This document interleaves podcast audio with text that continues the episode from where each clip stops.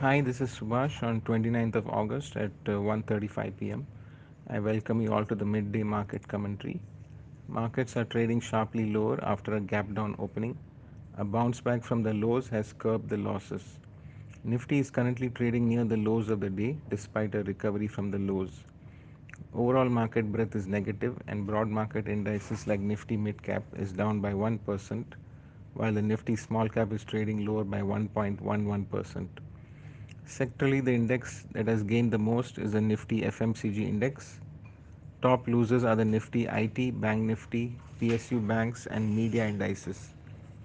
Stockwise, Escorts, Colpal, Bale, and Jubilant Food have moved up, while Naukri, City Union Bank, Tech Mahindra, and Mindtree have slipped into weakness till now. Asian markets have closed on a negative note.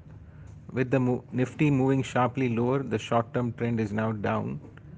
Further downsides are likely once the immediate support of 17166 is broken.